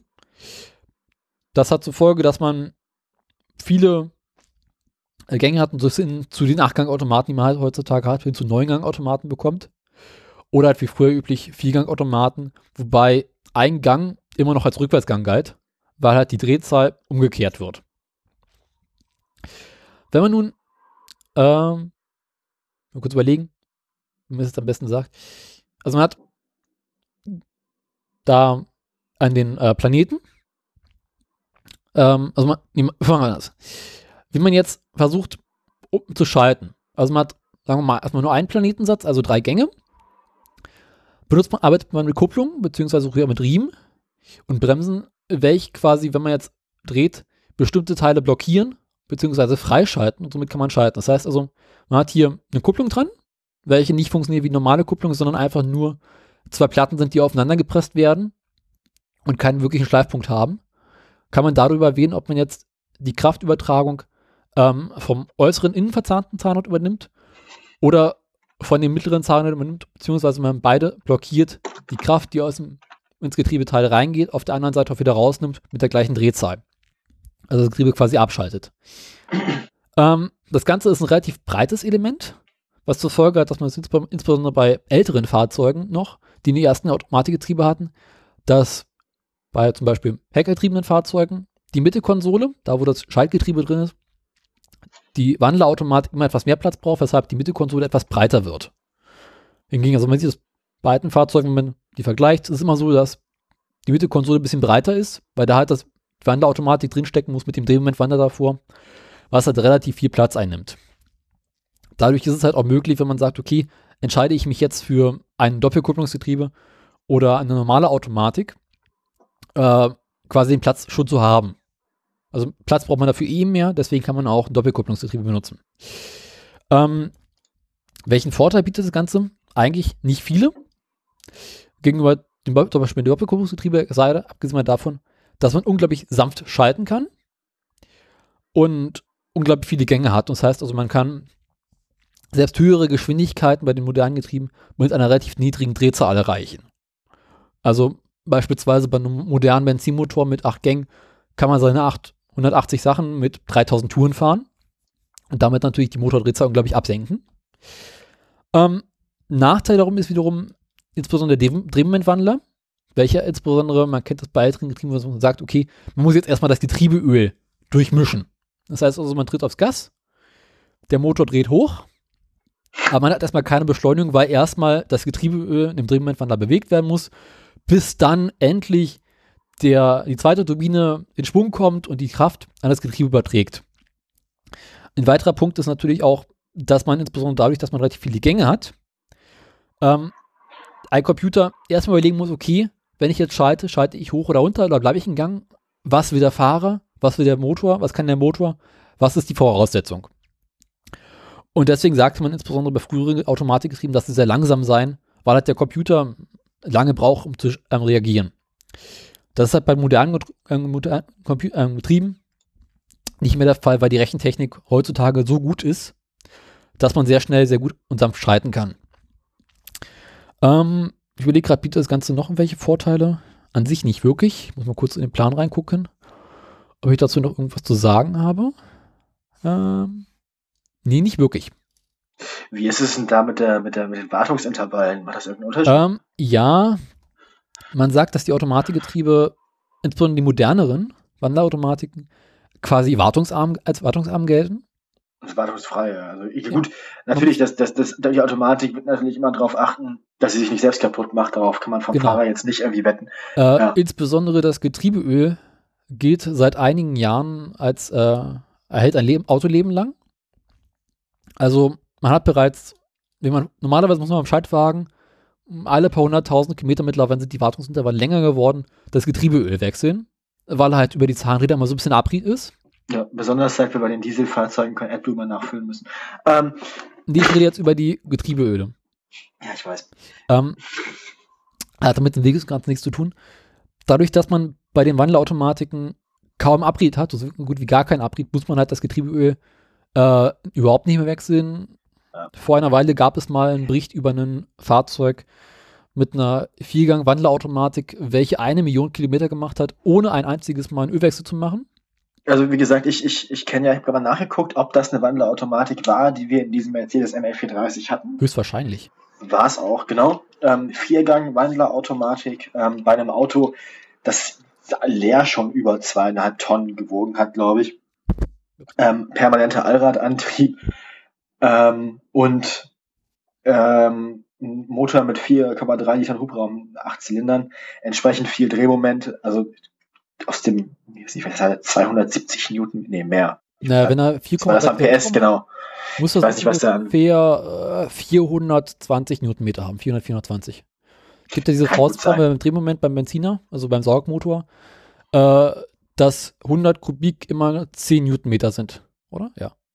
Kommt ungefähr hin. Ja. Genau, ist so eine Faustform. Also so wird es da, da, auch gewesen sein. Also aus Auf einem Hubraum holst du ungefähr 100 Newtonmeter. Also der wird, der wird über 400 Newtonmeter gehabt haben an, an Drehmoment. Das über vier Gänge, das heißt entsprechend war der Wechsel auch immer relativ groß. Also ist jetzt nicht, als hätte er viel mehr Gänge gehabt. Ja. Der hatte auch nur die vier nutzbaren Gänge. Ähm, und der hat ähm, bei, sagen wir mal, suboptimalem Wartungsverhalten. Ähm, der ist nachher an seinem Getriebe gestorben, aber das auch erst nach über einer halben Million Kilometer. Ähm, und das war dann ein Elektronikproblem. Das Getriebe an sich war vollkommen okay intern. Das der Wandler auch. Mhm. Problem war tatsächlich einfach bloß ein elektronischer Sensor zum Feststellen, welchen Gang wir gerade haben, der dann komplett versifft war. So, hätte man das Getriebe also einmal zerlegt und sauber gemacht ähm, und diesen elektronischen Sensor ausgetauscht, dann wäre das Getriebe an sich auch noch weitergefahren, aber das hat sich nicht mehr gelohnt. Also es gab also, vor einiger Zeit flog irgendwie so ein Artikel durchs Internet von einem Typen, auch irgendwie ein Holländer, der hatte einen äh, 525 TDS mit einem äh, mhm. Viergang- oder Fünfgang Wandlerautomaten. Und der hat ja, sich um den Wagen überhaupt nicht gekümmert. Der sah wirklich richtig räudig aus, aber er hat mit dem Wagen halt eine Million geschafft. Ja, oh Gott. Und nach einer Million haben sie den Wagen komplett zerlegt und gesagt, dass halt die Wand, die Automatik selbst noch aussah wie am ersten Tag. Ja. Sie hat halt so gut wie gar keine Abtriebsprobleme gehabt. Und ja, selbst der Motor nochmal problemlos 200.000 Kilometer mehr gemacht hätte. Der Motor war auch absolut solide von dem Ding. Also diesen, den hast du auch nicht tot gekriegt. Ich glaube, ja, halt, den Motor hätte man einzeln erschießen müssen. Diese Motoren früher, die waren halt unkaputtbar. Da musstest ja, du das mein, Öl ablassen, um die kaputt zu kriegen irgendwann. Naja, nicht mal, nicht mal das hat auf, also, also da musste man dann auch schon mit abgelassenem Öl noch ein bisschen fahren. Ja. Also bis zur nächsten Werkstatt kamen die teilweise auch noch ohne Öl. Problem ja, das, waren, das waren noch Zeiten. Erklär man einem heutigen Turbomotor, dass man ein paar Kilometer ohne Öl fahren soll. Da sagt er, du leck mich. Na, wir hatten mal so einen Kartmotor, wo wir einfach, den hatten wir als Ersatzmotor mit. Hm. Ähm, der gehörte, also es war ein Motor, das, die waren modifiziert, die war, gehörten eigentlich in Quad, so 150 Kubik, Viertakter, Einzylinder, keine Ahnung. Ähm, Ideal Standard. Hatten wir, hatten wir als Ersatzmotor mit, genau, liegender Zylinder, eine Nockenwelle, keine Ahnung. Und ähm, da haben wir halt so aufgebaut, weil uns der Hauptmotor kaputt gegangen ist. Und bin ich damit halt irgendwie einen Sonntag lang gefahren oder so, bestimmt insgesamt eine Stunde Betrieb. Und den, den dreht man dann ja auch, der macht dann ja auch 10.000 Umdrehungen ja. mindestens, ohne Retardbegrenzer. Und da haben wir festgestellt, da war vielleicht noch so ein, weiß ich nicht, Schnapsglas Öl drin, weil Na, er hat ihn halt abgebaut und Öl, ja, war ihm halt komplett egal. Das hat man nachher nicht gemerkt. Ach, schön. Also diese Wandlerautomaten sind mittlerweile sehr gut, aber relativ kompliziert zu erklären. Ich werde dazu ja. ein Video in die Shownotes packen. Ich habe hier gerade aus dem, aus dem, ähm, aus dem, einfach aus dem Wikipedia-Artikel Fahrzeuggetriebe mhm. das erste Bild, ein ZF, wie wir eben die Firma schon erwähnt hatten, Wandlerautomatikgetriebe, acht Gang im Schnitt. Ja. Also. Ist komplett übersichtlich. Also ich, ich habe, glaube ich, bis vor einem halben Jahr nicht mal ansatzweise verstanden, wie diese Automatikgetriebe funktionieren. Ich wusste, okay, Drehmomentwandler und dahinter irgendwie Getriebe, aber äh, dahinter irgendwie Getriebe. Da wird sagen, der Drehmomentwandler an sich ist ja noch einigermaßen zu verstehen. Ja, ne? Den kannst du sogar zu Hause noch selber bauen. Genau, aber dann danach mit dem mit den Planetengetrieben, also hier sehe ich, was sehe ich hier? Vier Zahnradsätze. Ja. Und dazwischen, also insgesamt sehe ich eins, zwei, drei, vier, fünf fünf Lamellenkupplungen. Mhm. Äh, in der Mitte ist nochmal ein Zahnrad, von dem ich nicht so genau weiß, was es antreibt. Rückwärtsgang wahrscheinlich. Mag sein, ja. Naja, aber scheint, scheint wohl, haben sich für viel Gedanken gemacht. Jo. Gut. Ähm, ja, du dann, möchtest nämlich jetzt über. Haben wir noch so lustige Sonderformen. Also ähm, für Leute, die überhaupt keinen Bock haben zu schalten, also die nicht mal ein Au äh, komplett Automatikgetriebe mit einzelnen Gängen haben, sondern ähm, ein stufenloses Getriebe haben wollen. So, das einfach das Übersetzungsverhältnis quasi ohne Abstufung und fast unendlich verändern kann. Kann man machen. Ähm, Muss man aber nicht. Genau. Ich wollte schon mal sagen. Das berühmteste, die berühmtesten sind eigentlich die Firma DAF, ähm, holländischer Autobauer. Die hatten so eine Variomatik. Ähm, das funktioniert über zwei konisch, also zwei Sätze von konischen Rädern, also kegelförmigen Rädern, über die dann ein Riemen läuft und man kann Abstand, ähm, man kann Abstand dieser Kegel zueinander auf der Welle jeweils verändern. Im Prinzip Also die so sind quasi nach- Fahrrad. Nein. Ähm, nein, nein. Also, man hat eine Welle vorne, ähm, auf der sind zwei Kegel mit den Spitzen nach innen. Hinten hat man die, eine ähnliche Welle, auch wieder mit den Spitzen nach innen, die Kegel. Und da läuft jetzt ein Riemen zwischen. Relativ breiter Riemen, geht auch mit einer Lamellenkette. Äh, ist nicht so schwer. Ähm, wie heißt das? Genau, Lamellenkette war das. Ähm, und wenn man jetzt natürlich vorne die zusammenschiebt, dann läuft die ja weiter außen, diese Kette oder dieser Riemen. Und wenn man sie hinten auseinanderzieht, ähm, läuft sie weiter in, äh, läuft sie quasi weiter in, also auf einem kleineren Zahnrad. Dadurch würde es dann quasi ein höherer Gang sein. Wenn man jetzt vorne die auseinanderzieht und hinten zusammenschiebt, ist es ein niedrigerer Gang. Und so muss man quasi immer nur darauf achten, dass dieser Riemen gespannt bleibt. Ähm, also quasi vorne und hinten gleichzeitig verändern und kann dadurch quasi stufenlos zwischen, sagen wir mal, 3 zu 1 und 1 zu 3 die Übersetzung ändern. Das natürlich schon ein ziemlich großer Bereich ist. Problem ist dann natürlich, man hat entweder eine Kette oder einen Riemen. Ähm, die Wartungsarmut, wo wir eben von normalen Getriebe geredet haben, hat man da natürlich nicht. Also das, sowas hält nicht besonders lange und ist auch für das Übertragen von großen Kräften nicht so richtig gut geeignet. Ähm, Aber- Trotzdem, das ist wie beim Fahrrad mit der Kettenschaltung. Du hast du vorne, vor einem kleinen Zahnrad und ein großes Zahnrad. Ja, ja, aber es ist ja nicht, aber es ist ja nicht stufenlos beim, beim, beim, beim Ja, aber stell dir vor, du hättest statt drei Zahnrädern vorne einen Kegel vorne, von, in, von klein auf groß. Und hinten Ja, genau. statt vier, sieben Ja, Zahnrädern gut, von so groß auf gesehen klein schon, klar. Also so kann man Aber sich das dann- vorstellen. so kann man sich das vorstellen. Beim Fahrrad bewegst du die Kette und nicht den, den, nicht die Zahnräder. Ähm, Ja, aber im Prinzip ist es so ähnlich, nur halt dann, ähm, ja genau, man kennt das ja auch, dieses, diese hintere, dieses hintere Ritzel vom, vom Ketten, äh, vom, vom Fahrradschaltung mit den, was, mit den sieben bis neun Räder, ist ja auch quasi konisch. Ähm, ich versuchte bloß einfach, möglichst einfach zu erklären, wie sowas aussieht. Ja, das ist jetzt die einfachste Bauform. Es geht natürlich noch viel komplizierter. Moderne Bauformen, die komplett ohne so einen Riemen auskommen.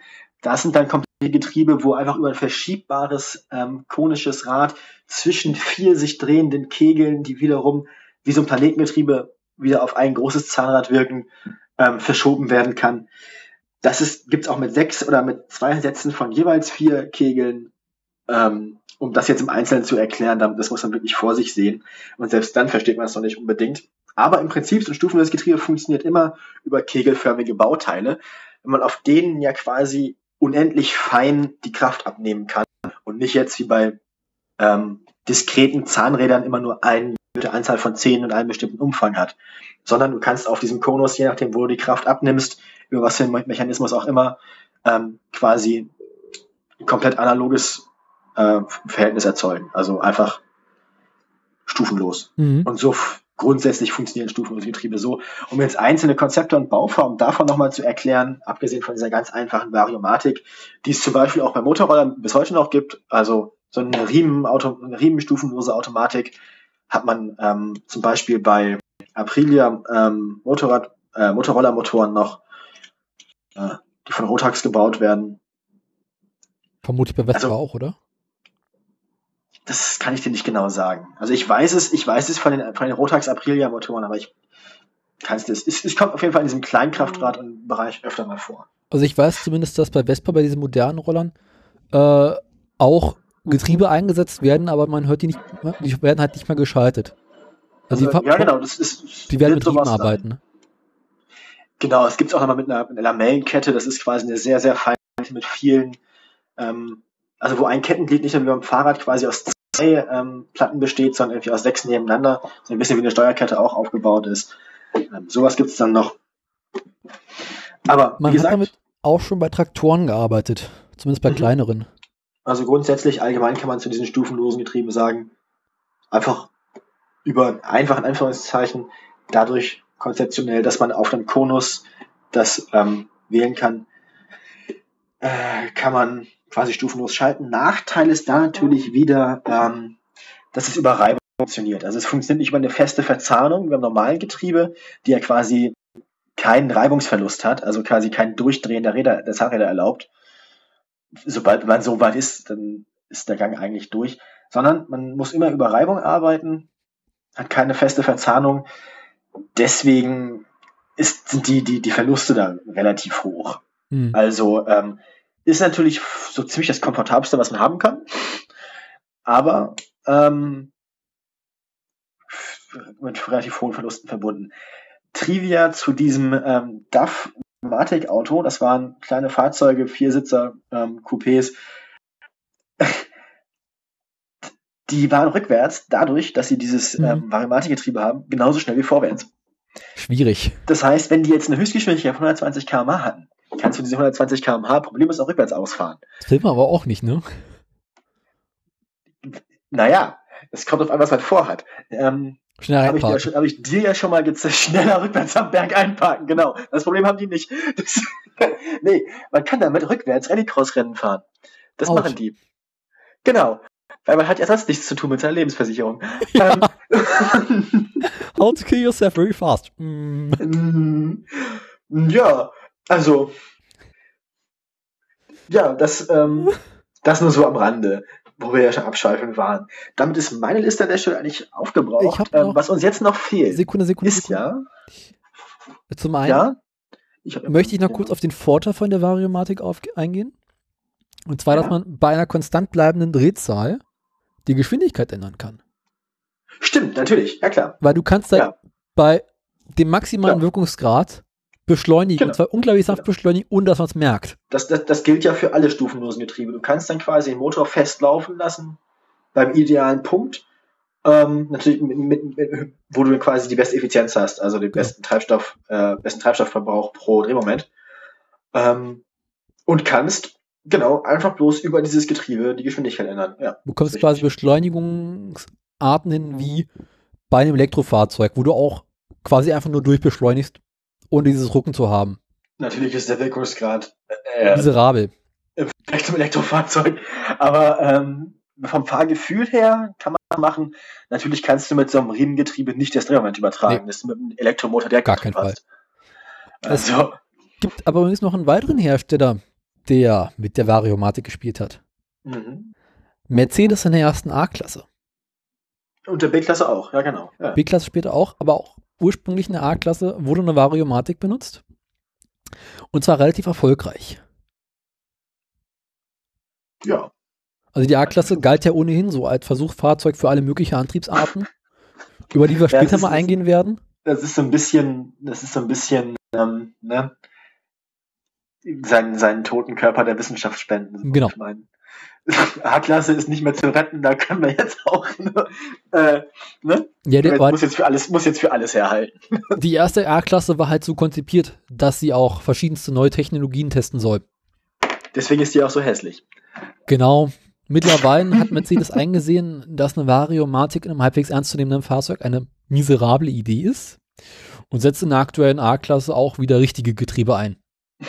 Gut, also, die aktuelle A-Klasse hat ja bis auf den Buchstaben auch mit der ehemaligen A-Klasse nicht Nee, überhaupt nicht. Also wie die ähm, zweite A-Klasse bloß irgendwie unter eine Dampfweite geraten, ne? Ja, im Prinzip sieht es aus, als hätten sie Scirocco geklaut. Ja. Und zwar schlecht. Oder versucht irgendwie den Einser zu, äh, zu kopieren und sind auch daran gescheitert. Ja, wobei von den, von den Fahrwerten her ist äh, dem Scirocco, glaube ich, sogar überlegen, oder? Ja, natürlich. Also was, was Verbrauch, Leistung und so weiter angeht. Ähm, Die ziehen viele aus. Leute, viele, viele Leute, gerade so ältere Automobiltester, beschweren sich über das harte Fahrwerk. Hm. Aber da muss ich auch immer zu sagen, so entweder willst du sportlich oder du hast Rückenschmerzen. Ja. Beides geht nicht. So, also wenn du, wenn du, wenn's, wenn du eh schon Rücken hast, bleib bei der S-Klasse. Oder einem alten amerikanischen Fahrzeug. ja, dann kannst du dir auch einen BMW besorgen, der die Tür automatisch ganz ranzieht. So. Aber BMW hast wieder Rückenprobleme. Also Tiefsitz oder was? Äh, nein, weil sie relativ hart gefedert sind. Mhm. Also dann kann man also auch wirklich, also entweder, entweder will man ein sportliches Auto haben, dann muss man halt auch, ne? Sport heißt Leiden. Oder halt ein Opel. Ja, das ist weder, das ist Leiden ohne Sport. Genau. Das, Aber ah, zu, zu, zu reden kommen wir nachher noch. Ich habe ja noch so ein schönes, habe ich dir vorhin Ja. gezeigt, so einen schönen Link du im, im bereits. Pad. Mhm. Ähm, was uns jetzt noch fehlt, ich hatte ja gerade noch eine schöne Überleitung geplant. Genau, erzähl mal. Sie liegt Ich bereits ja vor vorhin mir. erklärt, ähm, der Motor ist ja oft längs eingebaut, die Antriebswelle läuft durchs Getriebe gerade nach hinten. Jetzt haben wir noch das Problem, dass die Räder quer eingebaut sind. Das heißt, die drehen sich irgendwie in 90 Grad Winkel dazu. Ähm, außerdem muss man ja auch irgendwie Kurven fahren können und dann muss das innere Rad sich ja anders als das äußere Rad. Wie machen wir denn das?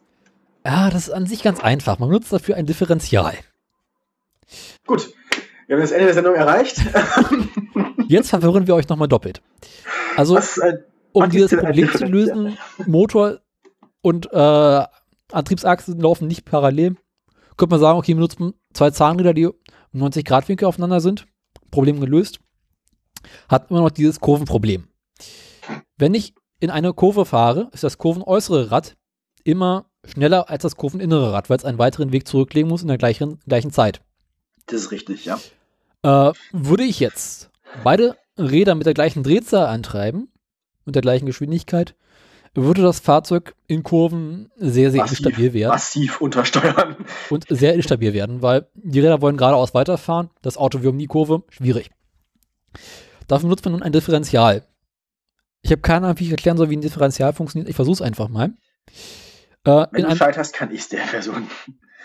in einem Differential hat man prinzipiell erstmal zwei Zahnräder, die aufeinander greifen, im 90 Wa- Grad Winkel, um somit geradeaus fahren zu können und beide Räder mit der gleichen Drehzahl anzutreiben. Mhm. Auf der einen Seite des Differentials, beziehungsweise äh, auf der einen Seite des Zahnrads, beziehungsweise in den Zahnrad drin, kommt von Bauform zu Bauform nochmal ein bisschen unterschiedlich ab, sind nochmal kleinere Zahnräder, die es ermöglichen, beide Räder unabhängig voneinander zu drehen, weil die Kraft zwischen den beiden Zahnrädern, also zwischen den beiden Rädern, aufgeteilt werden kann. Das heißt also, wenn jetzt das kurvenäußere Rad schneller drehen muss, wird einfach über zwei Zahnräder auf der Außenseiten die Kraft, die auf dem kurveninneren Zahnrad überflüssig ist, rausgeführt und auf das andere Zahnrad überführt. Also, die, also angeordnet ist das folgendermaßen, ähm, hat erstmal diese 90 Grad ähm, Winkler mit einem angewinkelten Zahnrad ähm, auf ein anderes angewinkeltes Zahnrad. Ähm, dieses Zahnrad sitzt jetzt auf einem Käfig, also es ist innen quasi hohl und ein bisschen und, und hat ähm, quasi meistens de- dehnt es sich auch ein bisschen aus, also sitzt Ja. quasi auf einem Zylinder. In diesem Zylinder, an der Zylinderinnenwand, ist ein Zahnrad befestigt, das sich quasi mitdreht. Ist ähm, horizontal befestigt an diesem Zylinder quasi von innen an die Wand gebaut. So. Ähm, von dem muss man sich vorstellen, von dem Ja. Zylinder. Auf das wirken jetzt, sitzen jetzt wiederum, ähm, auf diesem Zahnrad sitzen jetzt wiederum zwei Stück senkrecht aufgesetzt, dass sie quasi wie die Räder stehen vom Fahrzeug. Mhm. Ähm, und jedes davon treibt wieder eine Welle nach außen an. Ja. Ähm, wenn sich jetzt beide Räder gleichzeitig, wenn sich beide Räder gleich schnell drehen sollen, beziehungsweise wenn beide Räder den gleichen Widerstand haben, so muss man es ja sagen. Wenn beide Räder den gleichen Widerstand haben, aktuell ähm, bewegt sich dieses innere Zahnrad, das sich, das auf diese auf die Rinderwand von innen montiert ist, gar nicht. Also es ist frei drehbar, drehbar aufgebaut natürlich. Ähm, es bewegt sich in dem Moment gar nicht und überträgt gleichmäßig die Kraft auf die beiden anderen. Die werden dann genauso schnell gedreht wie dieses äußere, wie der, wie der Zylinder, wie der Käfig quasi vom Differential. Ähm, wenn man jetzt das, sagen wir mal ganz platt, das innere Zahn, das innere Rad festhält, Genau. komplett, Mache ich jetzt mal gerade mit meinem. genau, dann steht eins von diesen beiden Zahnrädern, die senkrecht auf das Wandrad gebaut sind. Dadurch ähm, muss sich, damit der Käfig sich noch drehen kann, dieses Wandrad drehen. Da sich dieses Wandrad jetzt ja dreht und das andere Rad, ähm, das nicht festgehalten wird, damit verbunden ist, ähm, muss sich das doppelt so schnell drehen wie, das, wie der Käfig. Genau. Relativ logisch. Ähm, das kennt man. Ähm, ich hatte zum ersten Mal meinen Vater gefragt, was das ist, als ich ähm, nach einem Unfall bei einem Formel-1-Rennen gesehen habe, ähm, wahrscheinlich ein Getriebeschaden, wie ich heute weiß, wo der Motor blockiert war, ähm, dass sie das Fahrzeug rückwärts abgeschleppt haben. Das eine, eine Hinterrad hat sich entgegen der Fahrtrichtung gedreht. Genau. Das passiert, wenn man den Käfig blockiert, also wenn das wenn man Getriebeschaden hat und die Antriebswelle blockiert ist. Wenn man dann nämlich den Key außen festhält und eins der beiden Hinterräder dreht, muss das andere sich, da ja dieses Zylinderwandrad sich nicht mehr drehen kann, sich zwangsläufig in die andere Richtung drehen. Ähm, das ist auch so ein bisschen das Problem, ähm, warum man so ein Fahrzeug nicht so richtig gut schieben kann, wenn der Motor aus ist. Beziehungsweise sein Gang eingelegt ist. Ja, natürlich, wenn, ja klar. Weil ähm, man kann es auch nicht einfach am Rad drehen, weil wenn der Motor blockiert ist und man den Motor nicht mitdrehen kann, ja. Würde, es an, würde es immer versuchen, sich in die andere Richtung zu drehen. Ähm, man nicht weit mit. Äh, kann man sich auch, wenn man mal seinen Wagen aufgebockt hat, also beide Antriebsräder frei sind, mhm. Gang einlegen, dann. Motor aushaben und dann einfach mal ein Rad drehen, dann dreht sich das andere Rad automatisch in die andere Richtung. Genau. Ähm, bei Geländewagen und beim Allradantrieb, wo wir gleich noch zu kommen, ähm, soll kann man das anfangen dann? Kann man das blockieren, genau. Und warum? Weil, soll ich das ganz kurz erklären? Ja. Weil, das kann ich, das kann ich, ist eine super Überleitung zum Allradantrieb, den wir eben noch erklären wollten, ja. ähm, die in unserem schönen Plan steht. Wie ich gerade schon erklärt habe, wenn jetzt eins von diesen Zahnrädern, äh, eins von diesen Hinterrädern, zum Beispiel, nehmen wir die Hinterräder erstmal nur, beim angetriebenen Auto, ist einfacher zu erklären. Wenn eins von denen jetzt quasi, sagen wir mal, in der Mitte steht, keinen Widerstand hat, so gut wie keinen, ähm, oder im Sand steht, das andere steht fest auf dem Asphalt. Oder auf dem Eis. Oder, ja, genau. Ähm, Schnee, Matsch. Irgendwas. Also wenn eins jetzt signifikant weniger Widerstand hat als das andere, würde das Differential ja einfach das widerstandsfreie Rad anfangen, komplett durchzudrehen, das andere nicht mehr angetrieben werden. Jeder, der im Winter mit seinem Fahrzeug schon mal irgendwo stecken geblieben ist, kennt das Problem. Mhm. So, warum du, kann das Rad, was gerade auf dem Asphaltfut steht, sich nicht bewegen und warum dreht das andere so frei? Man kennt das Problem. Das ist auch das Differential, genau. Ähm, richtige Kinderwagen ähm, haben dann eine Differentialsperre. Das heißt, da kannst du in dem Moment dann sagen, ist jetzt schön, ich hätte jetzt aber trotzdem keine starre Hinterachse, mhm. weil ich möchte, dass das Rad, das auf dem Boden ist, sich auch bewegt. Ähm, beim Allradantrieb kommt dann noch dazu, da kann man es ja auch haben, dass Vorder- und Hinterachse verschiedene Gripverhältnisse haben. Das heißt, ja. die Hinterachse steht im, äh, im Matsch oder so, die Vorderachse steht auf dem Asphalt. Möchte jetzt natürlich, ähm, dass die Hinterachse trotzdem angetrieben wird. Man möchte vielleicht auch, dass die Vorachse anders stellt als die Hinterachse. Ähm, da wird die Kraft Motor über ein erstes Verteilerdifferential auf Vorderachse aufgeteilt. Genau. Ähm, und an jeder Achse ist nochmal wieder ein eigenes kleineres Differential, das die beiden Räder dann verteilt. Ähm, manchmal lässt sich dieses innere Differential auch durch eine Kupplung umgehen, manchmal, äh, wodurch man quasi einen variablen Allradantrieb hat, den man zuschalten und abschalten kann. Oder wo man auswählen kann, ob ich jetzt Vorder- oder Hinterradantrieb haben will. Ähm, und so ähnlich funktioniert ein Differentialsperre in dem Moment auch. Das heißt, da kannst du auch eine Kupplung einfach drumherum schalten, um das Differential zu sagen, nee, äh, das soll sich jetzt bitte genauso schnell. Jo. Das heißt also im ähm, Prinzip kann man mit den Differentialsperren dafür sorgen. Genau. Dass, ähm, dass mit dem Allradantrieb nur ein einziges Rad angetrieben wird. Genau. Die Lage des, des Getriebes im Verhältnis zu, wo welche Achse angetrieben ist und wo der Motor liegt, ähm, ist natürlich auch nochmal interessant. Beim Vorderradantrieb haben wir es gerade schon erklärt, als wir über den Polo gesprochen haben, beim Doppelkupplungsgetriebe.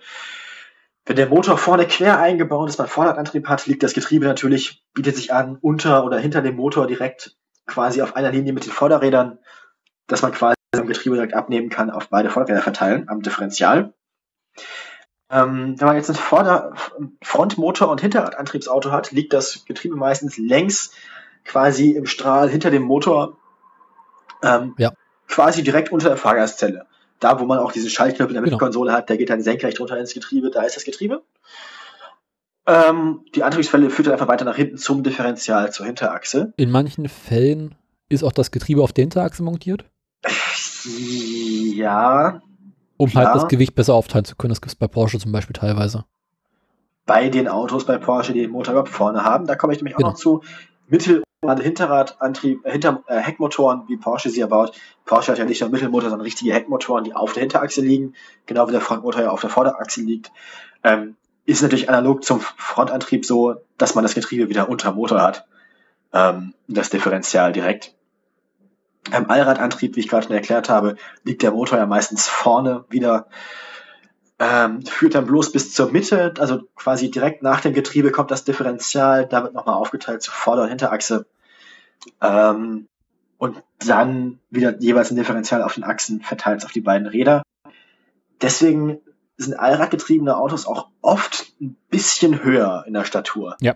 Weil man ja quasi erstmal den Motor haben muss und unter Motor durch muss ja dann nochmal die Antriebsachse führen und wieder ein Differential sein. Ähm, das heißt, man kann den Motor nicht einfach zwischen die Vorderräder flach einbauen, sondern muss ihn quasi über die Vorderachse bauen, weil die auch mit angetrieben werden muss. Mhm. Ja, ansonsten ähm, habe ich ja jetzt bloß noch die lustige Sonderform des Allradantriebs zu präsentieren. Ja, Berichte.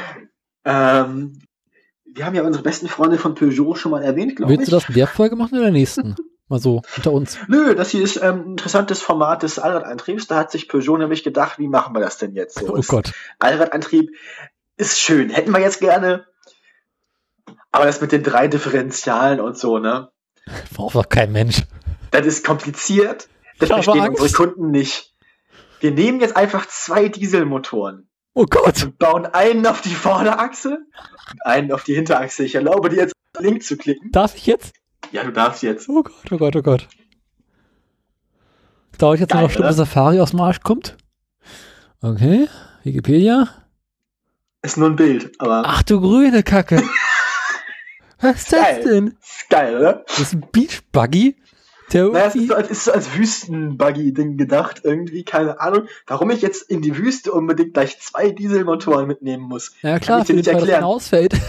Ja, aber keine Türen vor allem, weil man will ja auch unbedingt Sand im Cockpit haben. Ne? Ich habe keine Ahnung, was sich dabei gedacht haben. Aber Einmal im Leben mit Profis. Einmal. Ein einziges Mal. es ist super, oder? Es ist halt irgendwie, als wenn auf beiden Seiten vorne irgendwie ein Betonpuller gewesen wäre und den Kotflügel mitgenommen hätte.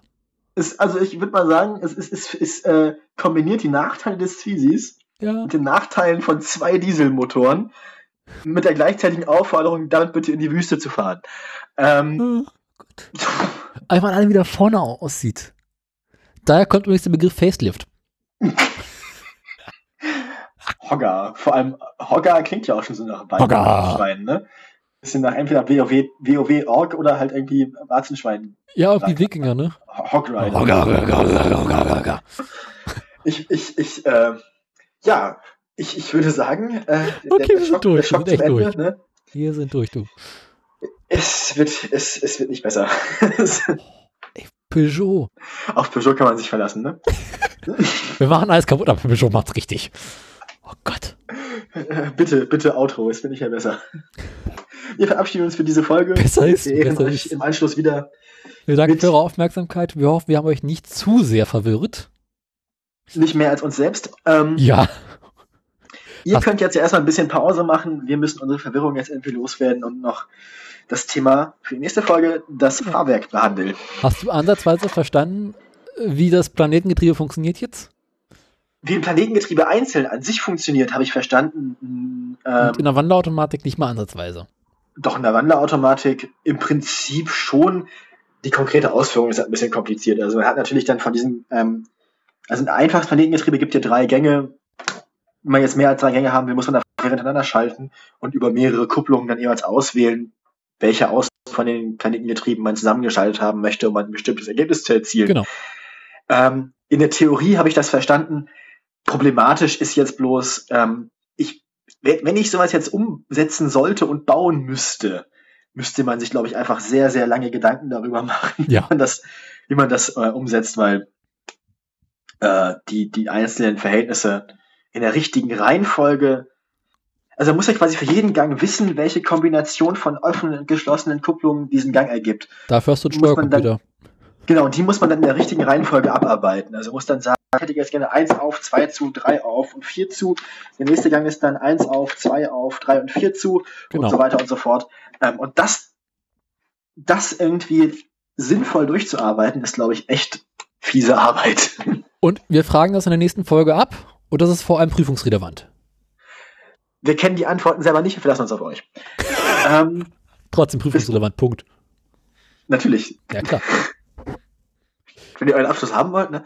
Ähm, Wenn ihr hier bestehen wollt für die zweite so, Staffel. so, sorgt dafür, dass wir es verstehen. Ähm, gut, bis dahin Ähm, Wir werden übrigens auf die einzelnen Getriebearten in den nächsten Staffeln nochmal äh, gesondert und genauer eingehen. Da gibt es noch einiges. Genau, also es gilt ja für alles, auch für die verschiedenen Motorarten, für die verschiedenen Reifenarten zum Beispiel auch. Ähm, solche Geschichten. In der nächsten, wir machen jetzt ja quasi so einen groben Abriss von jeder Baugruppe des Fahrzeugs und was man da an so Optionen hat. Ähm, sowas wie das manuelle Getriebe oder sowas wie das Doppelkupplungsgetriebe ähm, würde man natürlich nochmal gesondert ein bisschen besser vorbereitet und detaillierter ähm, und mit ein bisschen mehr Ruhe nochmal einzeln besprechen, natürlich. Genau. Gerade auch sowas wie die Wandelautomatik. Ähm, da würde man natürlich auch auf die historischen Entwicklungen eingehen, nochmal ein paar Beispielfahrzeuge nennen, die Entwicklungen. Im Moment geht es uns ja quasi bloß darum, die Grundlage zu legen. Genau. Gut. Jetzt aber wirklich Feierabend hier. Würde ich auch sagen. Besser ist du. Rainer, fahr, fahr ab. Outro. Und tschüss.